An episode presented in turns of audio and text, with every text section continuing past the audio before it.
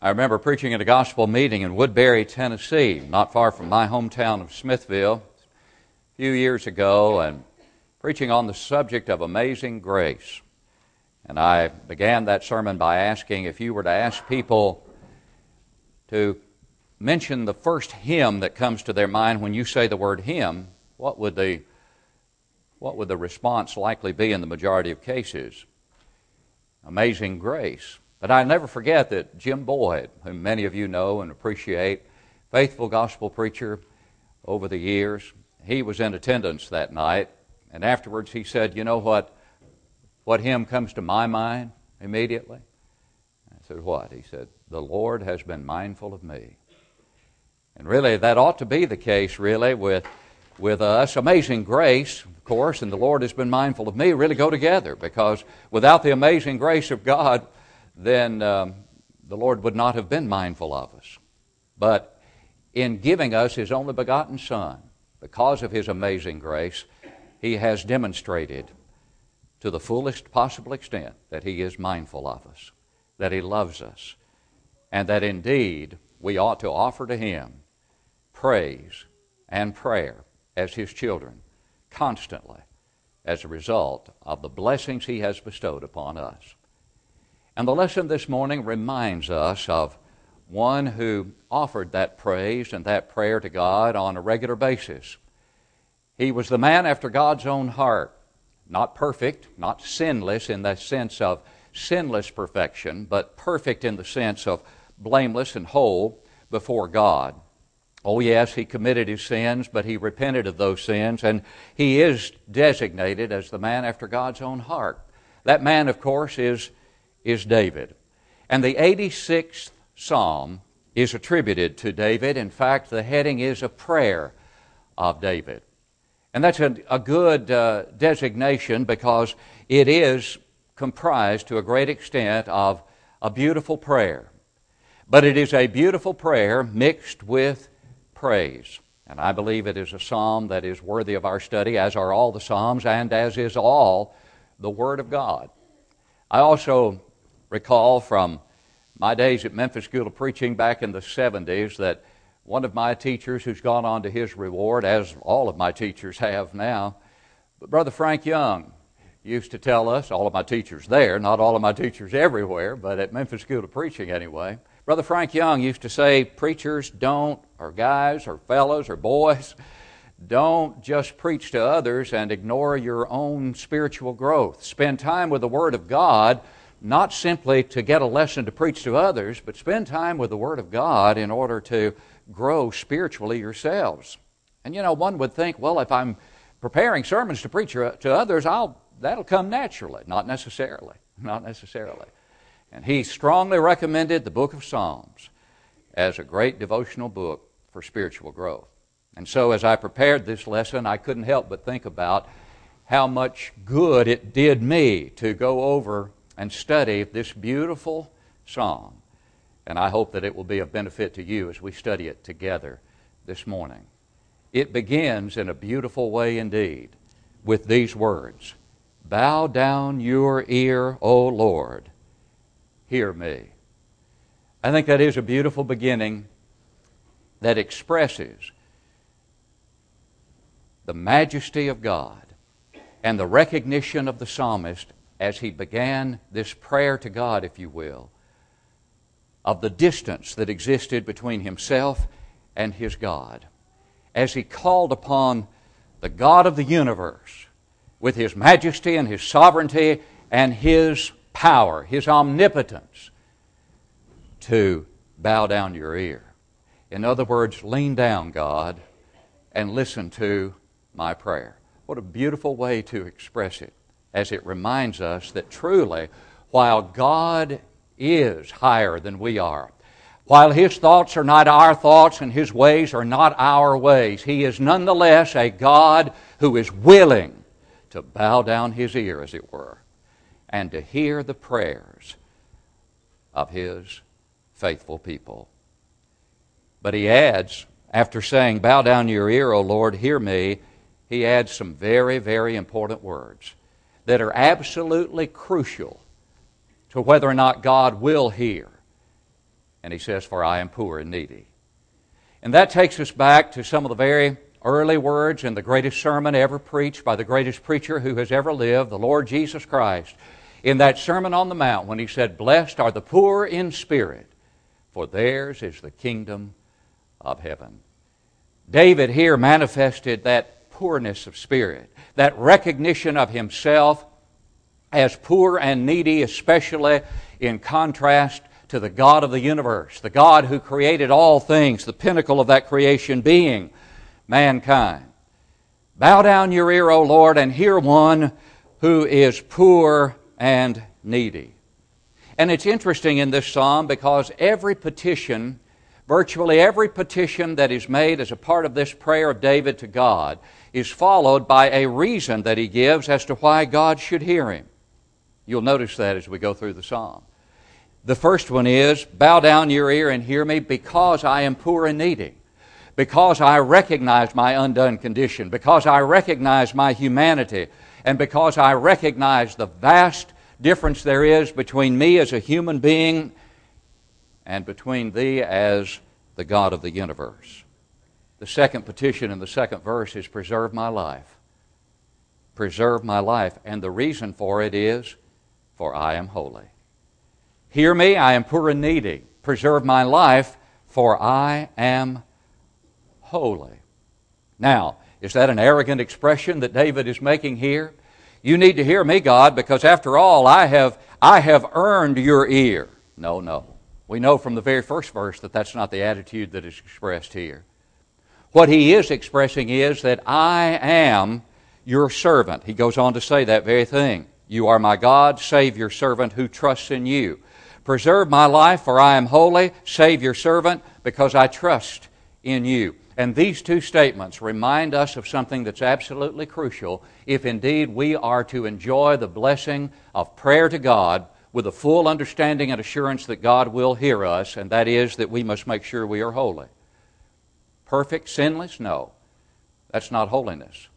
Holiness is to be set apart, sanctified for God's use.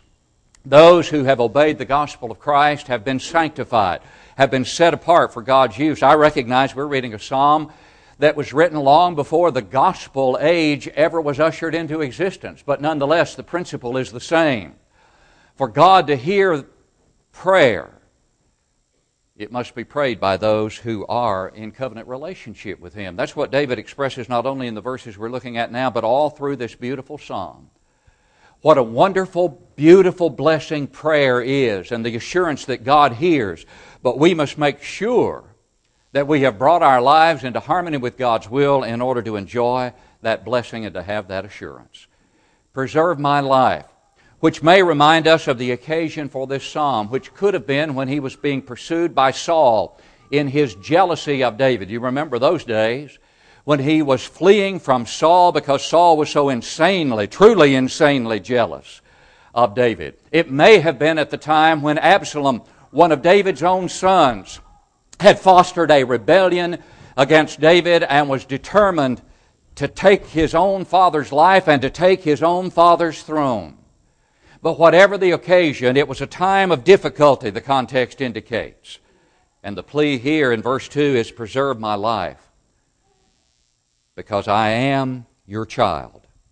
I am holy, meaning that I am doing your will. Save your servant, because I do trust in you. Can he be saying at all that I have deserved the answer to my prayer because I am holy? Well, if we had any doubt about it, look at verse 3. Be merciful to me, O Lord. David understood that despite his holiness, despite the fact that he was doing his best to live in covenant relationship with God, that nonetheless he needed mercy. And there will never be a time in our lives, despite the fact that God's mercy has been shown to its fullest and greatest extent in the giving of God's only begotten Son on Calvary, there will never be a time, nor has there ever been a time, when we will not need God's mercy. But that is not to say that we should not live in holiness and trust and obedience to God. In fact, that is the only way that we can expect to receive God's mercy in the salvation from our sins. Grace alone cannot save, but we need that grace. That grace in action has been defined as mercy. And the cry here in verse 3 from the psalmist is, be merciful, because I need your mercy. And without that mercy, I cannot have any hope of salvation from calamity or salvation from sin without that mercy. Be merciful to me, O Lord. Notice, for I cry to you all day long. You remember what Paul wrote in 1 Thessalonians 5:17? These simple words, pray without ceasing. And that's what David says he does here. I cry to you all day long. He will mention in this psalm that he calls upon God in the time of trouble, but the clear indication from this psalm is that he called upon God all day long, that is, with regularity, that his prayer life was a fervent and regular prayer life, as the prayer life of every child of God must be. Not simply when troubles come to call upon God and say, help me, God, and then during those times of plenty and those times of prosperity, we are like the pig who never looks up to see the acorns from which the tree from which the acorns fall. No, we live in such a way as to cry to Him all day long, in the times that are good as well as in the times of trouble. And the result of that relationship, the ability to know that we can call upon God at any time, produces rejoicing. Verse 4, rejoice the soul of your servant, for to you, O Lord, I lift up my soul. Here's that plea again, rejoice the soul of your servant. Here's the reason for it, because I lift up my soul. Now what that indicates is that David did more than say prayers. You know, there is a difference, or can be a difference, between saying a prayer and praying, obviously. I could recite a prayer all day long without ever praying. But what this statement, I lift up my soul, indicates is that when I pray with every fiber of my being, and I pour out my heart to the God of heaven.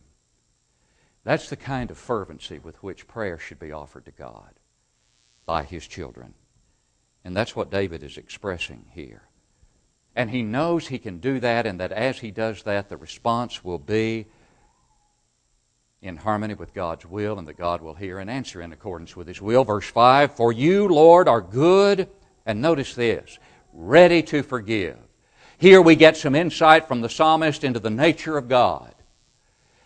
It is sad today that some have the misapprehension of the God of heaven and think that He's some sort of tyrant who sits on a throne, as it were, and just simply waits to punish those who violate His will. Oh yes, God will punish those who violate His will, and ultimately there will be a day of reckoning, and the Bible makes that abundantly clear. But what the Bible also makes equally clear is that as we await that final judgment, in which all of us will appear, God remains ready to forgive. He remains ready to bow down His ear and to hear. Now that's not the way we are saved initially, but that's the way we maintain our salvation after we have been saved initially, by prayer for the sins we inevitably will commit as children of God despite our best efforts, and as we continue to trust and obey Him. Ready to forgive. But the latter part of this verse reminds us of how we initially call upon God to obtain the salvation that puts us into that praying relationship. Listen to it. And abundant in mercy to all those who call upon you. Now David is calling upon God in prayer. And certainly that's one way in which we call upon God as His children. But what about before we become His children? This expression, calling upon you, reminds us of how it is that sinners outside of covenant relationship with God in Christ are taught in Scripture, and that's what we must be concerned about, not what men teach, but what God through His Word teaches us, to do, to call upon Him in becoming His children. And I've said many times, tragically, the popular method is prayer today, the so-called sinner's prayer. Simply pray, invite Jesus into one's heart, and accept Him as one's personal Savior. That is the most prevalent method that is taught in the religious world. But tragically, it is completely contrary to what is taught in the Word of God. Calling upon the name of the Lord initially involves a process, not a prayer. Remember Saul of Tarsus. And it is not the purpose of this sermon to examine in detail his conversion. But one can briefly review it and understand fully that praying a prayer does not initially save one from his sins. For Saul of Tarsus met the Lord on the Damascus road. And as he saw the Lord there, the Lord appeared to him to qualify him to later become an apostle, not to save him on the Damascus road, but everyone who was an apostle had to have seen the risen Lord, and Saul of Tarsus had never seen the risen Lord, so the Lord appeared to him to qualify him to become an apostle after he was converted to Christ. And he cried out to the Lord, "What will you have me to do?" And the Lord said, "Go into the city of Damascus, and there it will be told you what you must do." Must do to what? To be saved. And then the Lord appeared to a disciple named Ananias and told him to go to Saul of Tarsus. And as he told him to go, the Lord Jesus Christ said to this disciple Ananias about Saul of Tarsus, "For behold, he is praying." That's so significant in light of what's taught in the religious world today. Behold, he is praying. Why was he praying? Because that's all he knew to do. Was he eating and rejoicing? No, he was struck blind. He wouldn't eat or drink for 3 days. Does that sound like a man who's rejoicing over his salvation back on the Damascus road? No. But when Ananias came to him, as we learn from the full account of his conversion from Acts 9, Acts 22, and also information from Acts 26. In Acts 22:16, here's what Ananias told Saul of Tarsus, who was praying, the Lord said, "Arise, why are you waiting? Now I'm going to tell you what you must do. You have believed, obviously. You have repented of your sins, that's obvious. You've confessed the Lord, but something else remains. Why are you waiting? Arise and be baptized and wash away your sins." Listen to it. Calling on the name of the Lord. It's so clear that calling on the name of the Lord initially is a process, not merely a prayer.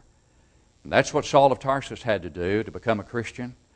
That's what every conversion in the book of Acts culminates with, that burial and baptism where the blood of Christ is applied, not the water that cleanses, but the blood of Christ is applied when we submit to that watery burial to cleanse us from sin and to allow us to rise, to walk in newness of life. That's calling upon the name of the Lord. In Acts chapter 2, we mentioned in Bible class this morning that Peter quoted Joel's prophecy.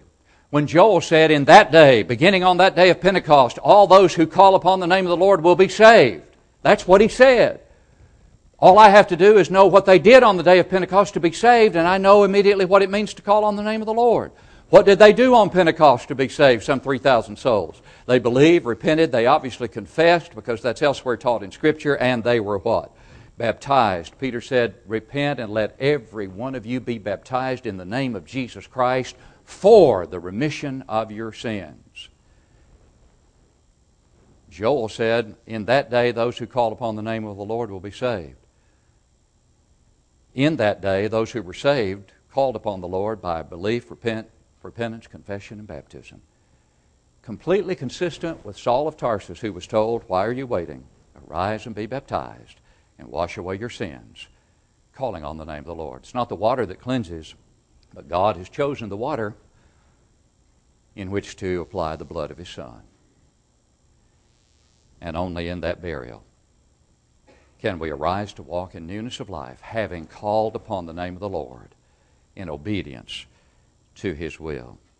And from that day forward, we can call upon the Lord in prayer with the full assurance that as His obedient children, we have lovingly and willingly brought our lives into harmony with His will, and therefore we enjoy a privilege that is beyond preciousness in its value. That word falls short of describing the wonderful privilege of prayer and the knowledge that God will hear those who call upon Him. Verse 6, give ear, O Lord, to my prayer, and attend to the voice of my supplications.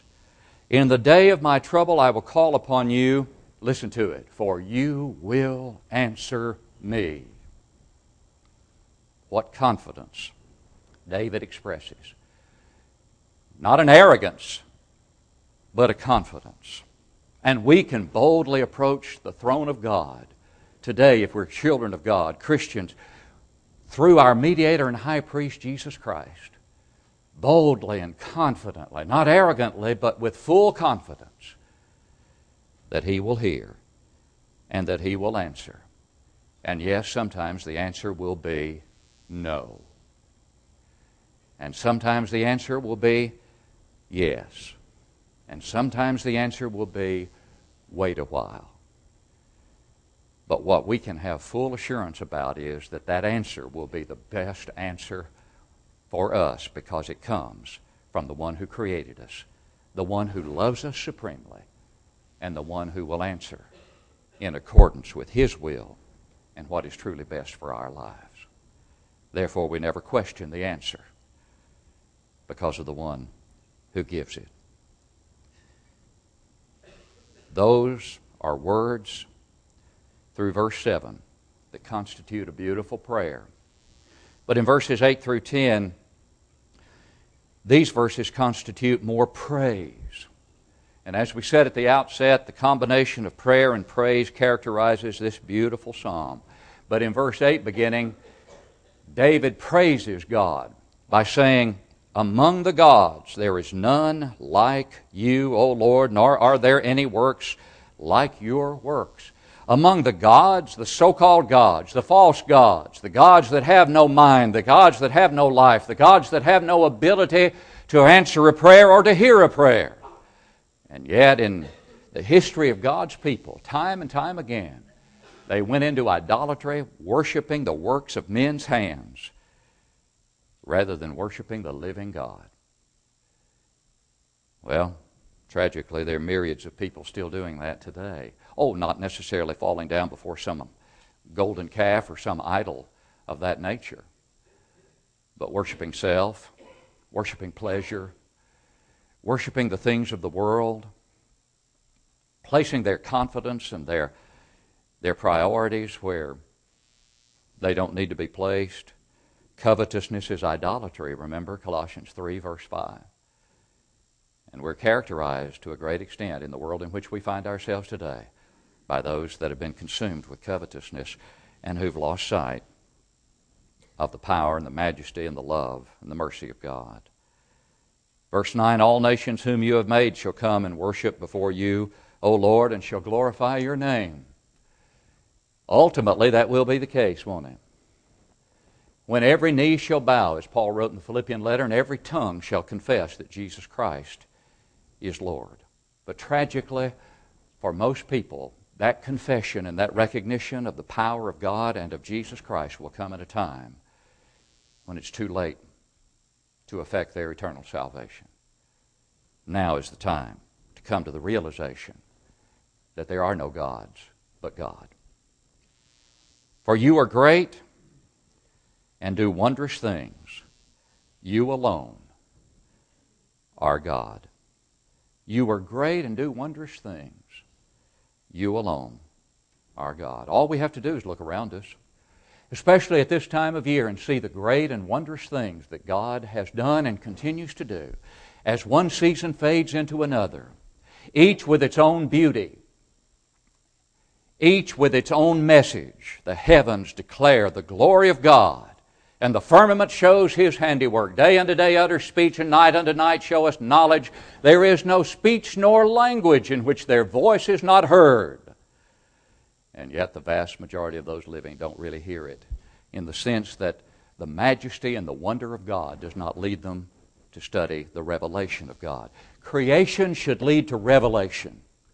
Creation and the recognition that God created all things should lead us to look for His revelation of Himself to us, and it's here. It's here.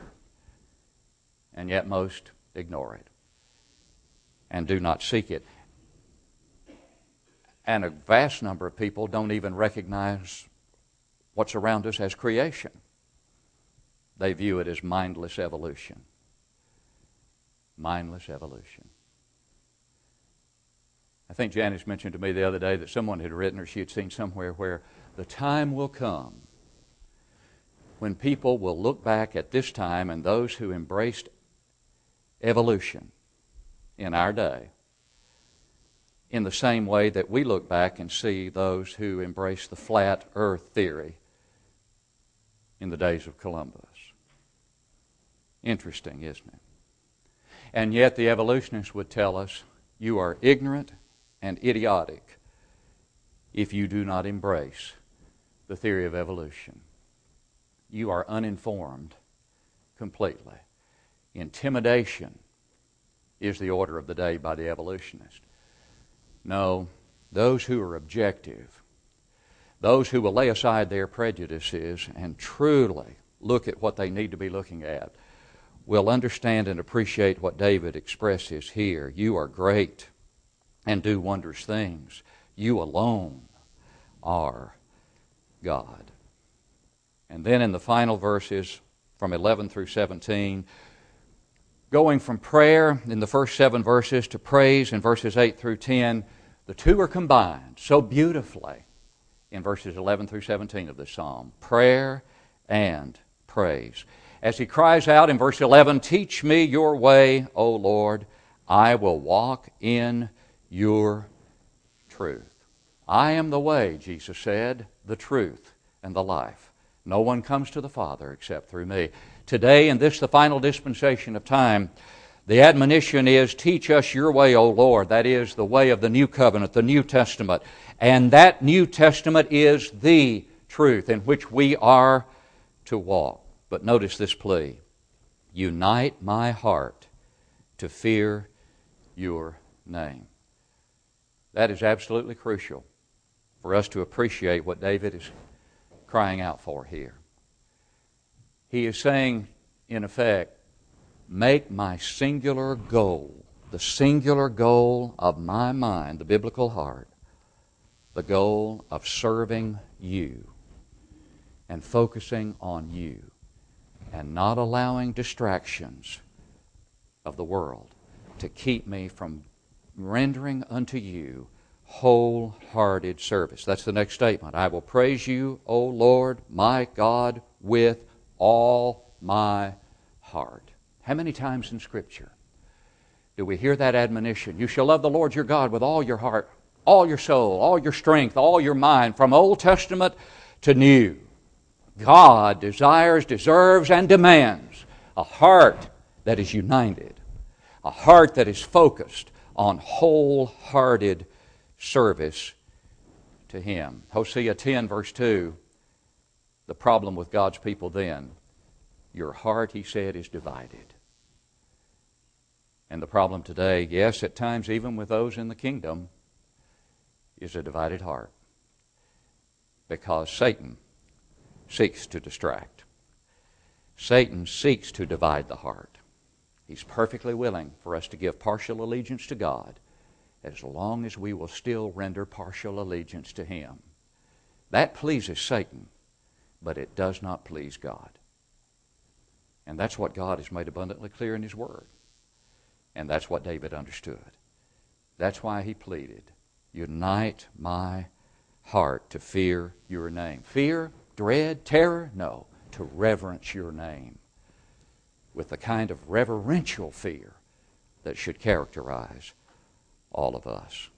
I will praise you, O Lord, with all my heart. I will glorify your name forevermore. Why, David? For great, verse 13, is your mercy toward me, and you have delivered my soul from the depths of Sheol. David understood that God had delivered him before, God had preserved him, and now at a time when the proud have risen against me, verse 14, and a mob of violent men have sought my life and have not set you before them. He needs God to help once again. In verse 15, but you, O Lord, are a God full of compassion and gracious, long-suffering and abundant in mercy and truth. Mercy and truth. Can you separate the two? Many try, and they certainly want to exalt the mercy of God, but to ignore the truth. God is a God of mercy, but a God of truth. Oh, turn to me and have mercy on me. Verse 16 carries us all the way back to verse 1 in thought. Bow down your ear, O Lord, hear me. And now verse 16, O turn to me. It's as though God is going away, or God is looking away. Turn to me. I can't keep up with God, but God can turn to me. And here he pleads with him to do that. Turn to me and have mercy on me. Give your strength to your servant. And notice this, and save the son of your maidservant. Now that's interesting. It's Mother's Day in our nation. And this may be the only place in the Psalms, the only place in Scripture where David alludes to his own mother. And that's the clear indication, isn't it? Save the son of your maidservant. The son of your maidservant. God's maidservant, David's mother. What's the implication? The implication is that David's mother was a follower of God. And that David's mother was the kind of mother that had brought him up in the nurture and the admonition of the Lord. The kind of mother who prayed for her son and prayed that he would ultimately be the kind of man who would pray a prayer like this to the God of heaven, who would submit his life to God. And if that is the case, then her prayer was answered, and her efforts were not in vain. Well, things don't always turn out the way we would hope they would with our children, but we must nonetheless recognize the importance and the value of being the kind of parents who always pray, live, and work to be the right kind of example to our children at whatever age they are, younger or older, at home or away, so that they see in us a consistency that hopefully will cause them to return if they have faltered and failed, and a consistency that will cause them, if they are faithful, to continue to be faithful, because they see in us the kind of faith that is indicated in David's mother, and how thankful we are for all the godly mothers who are here today and the godly mothers everywhere who are so crucial, so absolutely crucial to the home as God intended for that home to function. The indication here is that David had that kind of mother, because he refers to her here as your maidservant, indicating that she had the relationship with God that she should have had.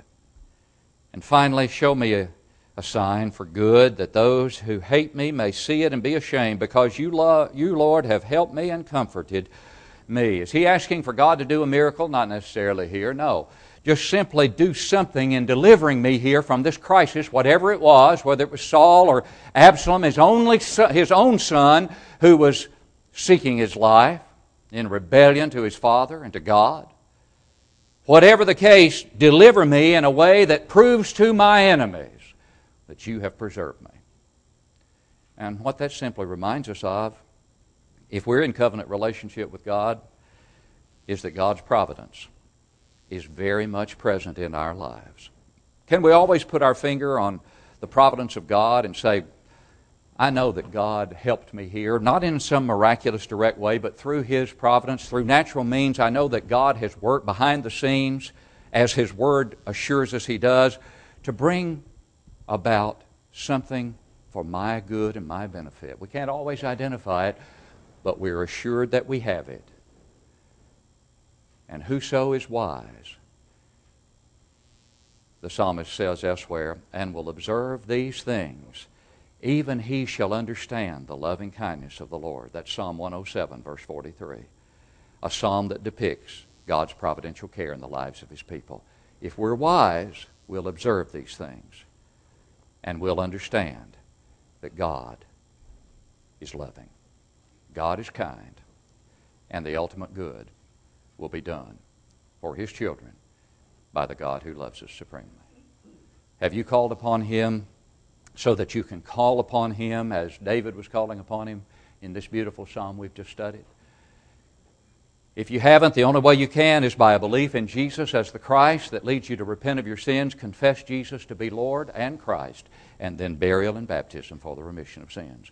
Believe that I am He, or die in your sins, John 8:24. Repent or perish, Luke 13:3, and those words repeated at verse 5. Confess me before men, and I will confess you before the Father in heaven, Matthew 10:32. He that believes and is baptized will be saved, Mark 16:16. The words are clear, the plan is simple.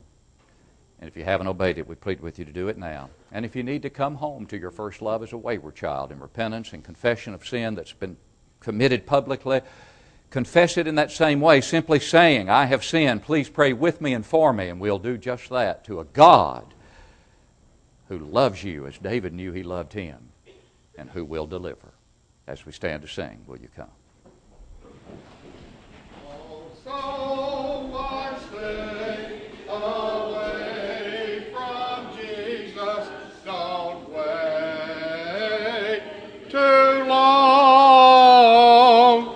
Decide today and come repenting, oh soul. Don't wait too long. Don't wait too long. Don't wait too long. Decide today and come to Jesus, oh soul. Don't wait too long.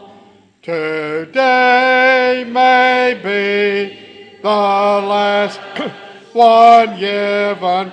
Don't wait too long. Decide today for home and heaven, oh soul. Don't wait too long.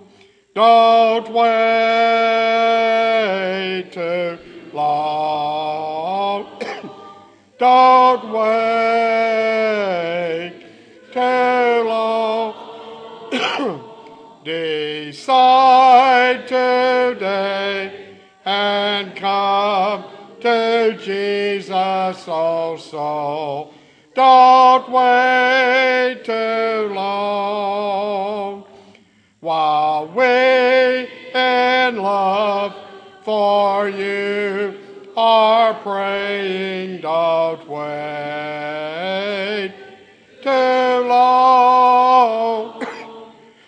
Accept His word and come obeying, O soul.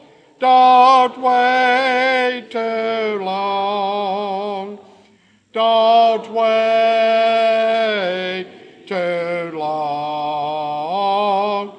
Don't wait too long.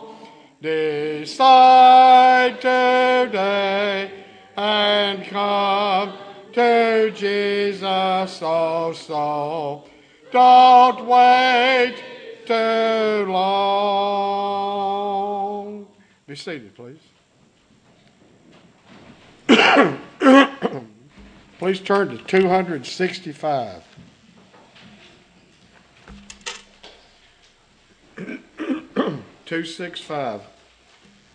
Sing the first two verses of Prayer Monster, the Lord's Supper.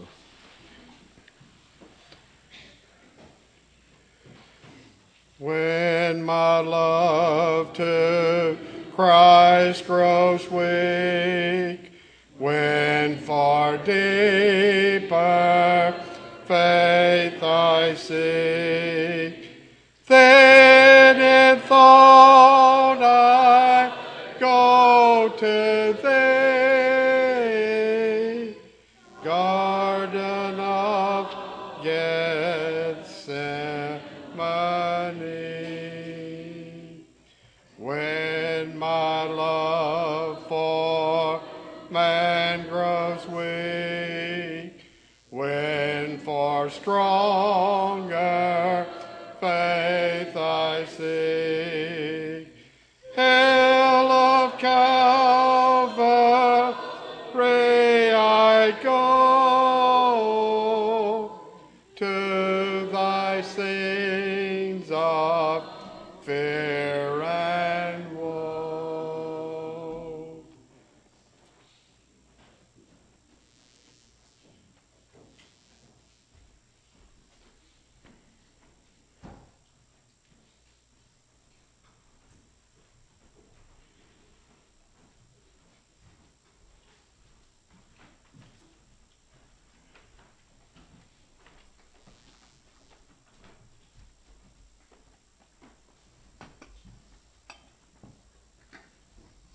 Let us pray. Our Father in heaven, we give you thanks for this unleavened bread, which to the Christian represents the body of Christ that was broken on Calvary. As we partake this morning, help our minds to go back to that cruel cross. May we see your love demonstrated, and may we see the suffering and agony that Christ went through as he freely and willingly gave his life. In Jesus' name we pray. Amen.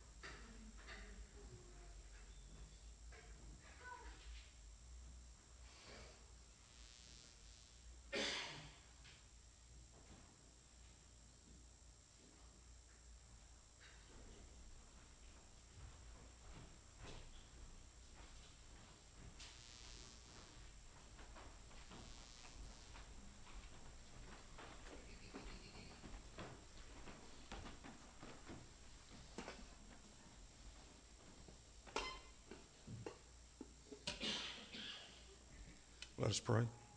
Father, as we continue, thanks for this memorial.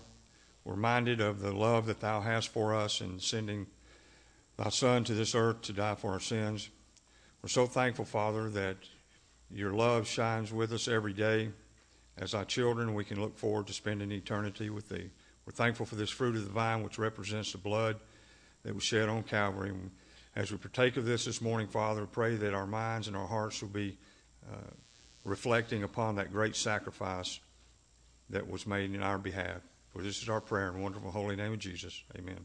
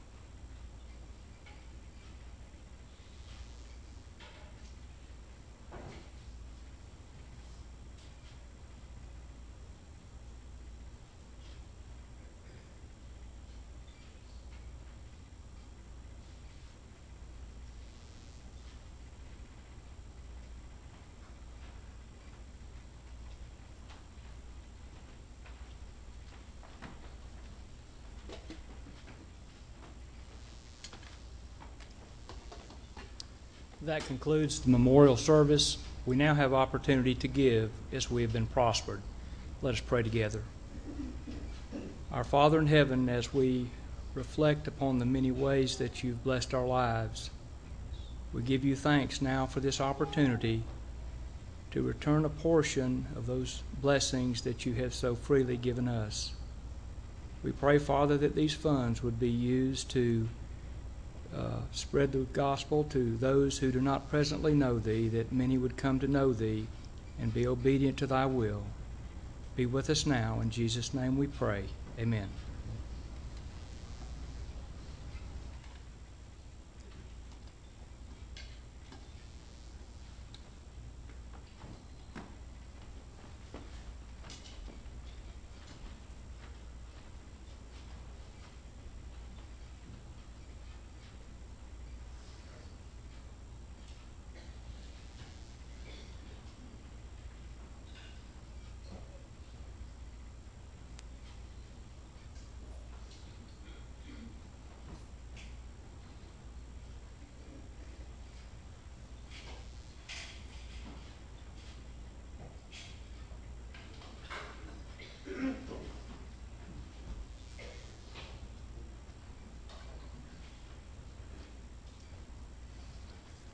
Before we have our closing song and prayer, just before Jim got up to preach to us, found out that Ronnie Brewer was taken to the hospital yesterday afternoon with some difficulty.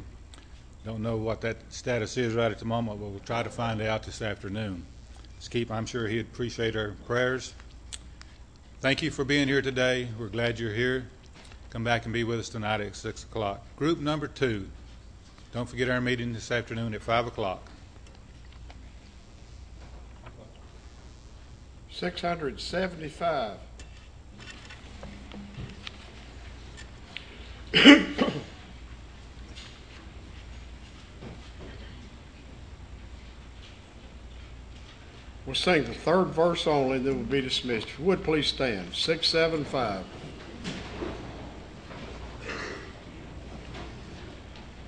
I believe that this life with its great mysteries surely someday will come to an end. But faith will conquer the darkness and death, and will lead me at last to my friend. I believe in a hill called Mount Calvary. I believe whatever the cause, and when time has surrendered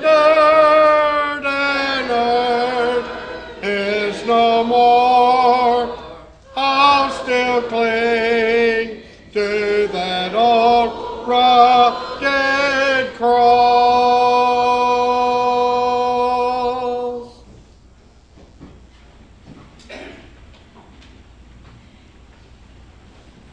Our Father in heaven, we thank thee for this opportunity we've been to have to come here again today and worship thee.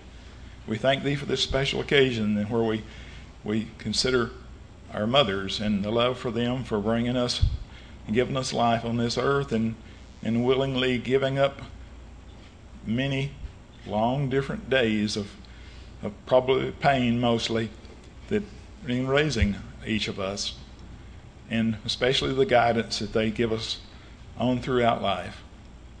We pray that each of us will take this advantage and opportunity today to show our love to our mothers.